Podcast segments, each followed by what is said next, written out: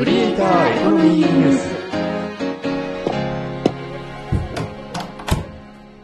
よ、待ってたぜ。どうも、かがです。あるだよ。明石です。この番組はネットで稼ぐクリエイターやインフルエンサーの最新トレンドをネット大好き3人が毎日ゆるーく語っていくというコンセプトでお届けしているラジオ番組です。ウームって知ってる？大手の YouTuber 事務所ですよね。ヒカキンとかはじめ社長とかいるわよね。そうそう、有名 YouTuber がね、たくさん所属してる事務所だよね。かぐわさんが一生かかっても入れないところですね。ああ、そうだよね。皇帝なのかい。やっぱりこういうとこに入ってさ、案件とかいろいろやってみたいよな。どんだけプライドないのよ。いや、だけどね、今日はそうも言ってられない、なんていうニュースが入ってきたんで取り上げていこうと思う。クリエコ。じゃあ、この記事読んでもらえる？2023年7月10日、ビジネスインサイダーの記事です。大手 YouTuber 事務所のウーム、最終損失10億円へ、通期下方修正、YouTube ショートショックなど、そうなんだよね。なんかね、最近、こういうネガティブなニュースが実は増えている。大手といえども苦戦してるわね。うん、なかなか、こう、回復の決定打が見つけられない感じなんだよね。で、一時期とかは、結構その、対象する事務所を辞めるっていう YouTuber もすごい増えたんだよね。で、最近になって、YouTube ショートっていう、まあ、広告がそもそも流れづらい動画が、まあ、ものすごく人気になってきていて、再生数がそっちの方に取られて、まあ、広告収益がね、減っているということも背景としてあるんじゃないかと。実際、最近は、その YouTube ショートだけでチャンネル登録者数を増やして、広告収益の対象になるような YouTuber も増えてきてる。広告収益が減っても、人気 YouTuber のイベントとかでがっぽりじゃないの？コロナ禍もあって、YouTuber のイベントができづらかったというのはあるんだけど、とはいえ、もうそろそろコロナも回復基調を見せている中で、イベントをえ増やしているようなんだけども、それでもなかなか回復基調はつかめないというところが現状のようなんだよね。なんか、負のスパイラルですね。まあそういったことを受けて、実はこのウームのもう体制もう変わったんだよね。鎌田さんっていう人が社長だったんだけど、もう今年の6月で代表権のない取締役会長に変わって、新たな経営体制にもう実は移行してるんだよね。とはいえ、まあ今回の下方修正ということで、いやー、なかなか厳しい状況が続いてるよな、という感じだよね。クリエコ。じゃあ、こっちの記事読んでもらえる？2023年6月14日、ビジネスインサイダーの記事です。2時3時の N2 から、本決算が営業益2倍超で絶好調、来期も1.3倍を予想、成長続く VTuber 事業。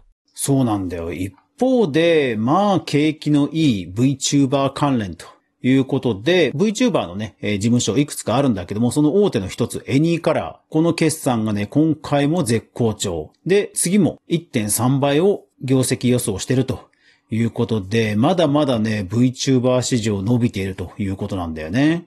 すごいわね。私もこんなところで喋ってないで。エニーカラー行きたいわ。ちょっと引用するね。売上高は前期比で78.9%増となる253億4100万円だったと。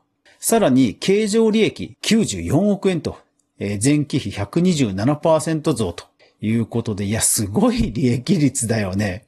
じゃあなんでここまで好調なのかっていう少し内訳を見ていこう。エニーカラーの内訳の大きいところとしては4つ。ライブの売り上げ、それから、e コマースの売り上げ、イベント、プロモーションと。で、一番多いのが実は e コマース、まあ、グッズ販売なんだよね。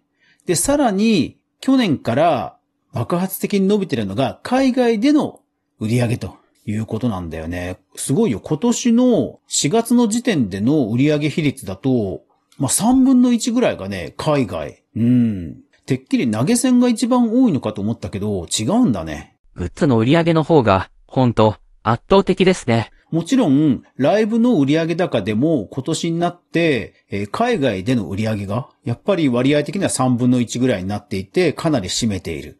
まあ、二次三次の所属している VTuber の、まあ、アイドル性というかキャラクター性が非常に強いというところはあるんだろうけども、じゃあ実際グッズ販売、それぞれ見ていこう。クリエコまず二次三次の公式サイト。グッズとしては大きく分けて2つ。いわゆるアパレルとか雑貨とかのリアルのグッズ。それからボイスなどのデジタルグッズ。実はこの2つを販売してるんだよね。で、さらにボイスも細かく分かれていて、季節ボイス、コンセプトボイス、企画ボイス、個人ボイス、ボイスドラマ、英語ボイス、などなど、実はここがかなり売り上げを占めてるんじゃないかなっていう気もしてる。しかも、えー、グループごとに、えー、ボイスが売られていて500円、1000円、1000円と。うん。いろんなバリエーションと、いろんな、えー、VTuber さんのボイスが売ってると。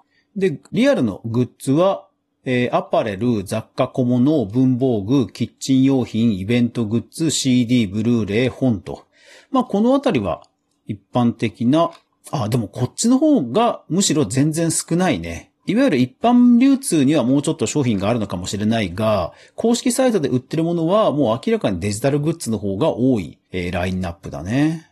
確かにデジタルなら在庫リスクもないですし、利益率も高そうですし、海外にも同時に売れますもので。一方で、ウーム。こちらも公式ショップがある。例えば、水溜りボンドさんだと、えー、夏グッズ、えー、T シャツ、バスタオル、フェイスタオル、コインケースと。まあ、いわゆるアイドルとかにもよくあるオリジナルグッズを販売してるという感じだね。で、えー、アパレル、小物、コスメ、バッグ、ホビー、音楽、キッチン雑貨、服飾小物、印刷物、文房具、タオル、スマホ、周辺機器、スポーツ、レジャー、その他と。で、かなりの数のクリエイターのグッズがある感じだね。まあ、とはいえ、グッズに相性が合う合わないも多分あるとは思うんだよね。全員が全員同じものを出せるわけではないと思うので、そのあたりは、うん、ラインナップもなかなか難しいところではあるな。短さが売りの YouTuber の場合、そもそも身近だから、グッズが手元になくても満たされそう。で、デジタルグッズのカテゴリーはなさそう。うーん。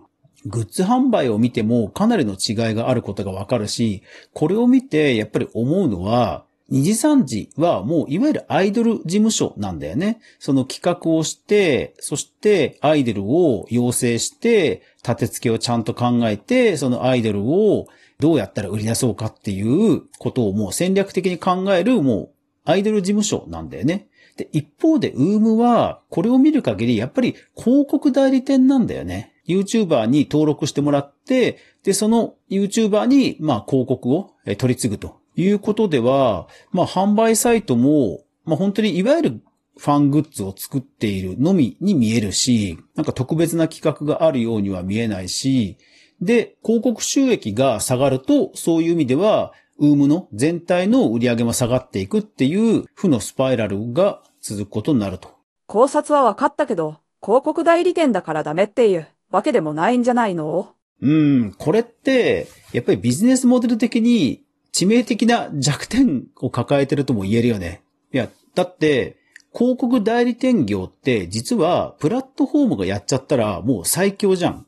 確かに、それはずるい気はしますけど、ありですものね。実際 TikTok はそうだしね。ええ知らなかった。TikTok のプラットフォームが広告代理店業をやって、いろんな企業から案件を取って、そして自分たちの人気 TikToker に広告を振り分けるっていうことをもうすでにやってるしね。で、そうなるともう絶対勝てないよね。YouTube がたまたまそういうことをやらなかっただけのビジネスだったというわけね。広告代理店業をメインとする限りは、実はそういうリスクを伴う成長になるので、これはね、なかなか今後もちょっと厳しそうね。二次三次を。ウームがエニーカラーのようになるためには。えアイドル事務所、YouTuber 事務所としての、まあ、コンテンツ力を磨く方に方針転換をしないと、まあ、今後も厳しいんじゃないかという気がしてきたな。いやーなんかまた、潮目の変化を感じますね。私たちが、ポッドキャストに出るのも、時代といえば時代ね。クリエイター、エコノミー、ニュース。はい。というわけで、アフタートークです。いやー、今日はものすごく暑い日でしたね。あと、えー、九州地方では大雨など災害もあったようで、現地の皆さんは大丈夫でしょうか、えー、何事も安全優先で、えー、お過ごしください。えそれから、え猛暑の地域の方もあまり無理せず暑さ対策をしていきましょう。いやー、だから私も今日は日中エアコンをかけていたんだけど、全然効かなかった。全然効かなかった。で、夜ニュースを見てみたら、埼玉は38だっていうニュースが流れてて、やっぱり効かないわけだって思いました。まあ、とはいえ、日中ずっとエアコンの効いた部屋にいるので、まあ、たまに外の日を浴びに庭には出るわけですよ。ただ、その瞬間からもう出た瞬間からもう大気と日光とで、今日の暑さは尋常じゃないなというのは、えいつも以上に感じました。まあ、とはいえ、あんまりにもこう冷房に身をさらすのもなんなので、えー庭のですね、こう生えすぎた枝とかを汗をかく前までにちょきちょき気がついたところだけはちょきちょきして、えーで、あ、もうやばいなと思ったらすぐに引っ込むというのを、まあ、2回ぐらいやってですね、冷房ばっかりになってしまうところを、えーなるべく防いでいました。え皆さんも災害や暑さお気をつけください。ゆるいながらも一時ソースをちゃんと確認するメディア、クリエイターエコノミーニュースでは、かぐわが毎日、クリエイターエコノミーに関するニュースをブックマークしていく中で、心揺さぶられたものをお届けしています。毎日の収録配信と週に1回の無料のニュースレター、2つの媒体で情報発信をしていますので、ぜひ、フォロー登録、よろしくお願いします。先週メルカリで本を1冊買いましたが、どうも本を読む時間がなさそうです。積んどくが溜まっていく一方です。というわけで皆さん今週も1週間頑張っていきましょう。また明日もこの部屋で待ってるぜ。またな。バイバイ。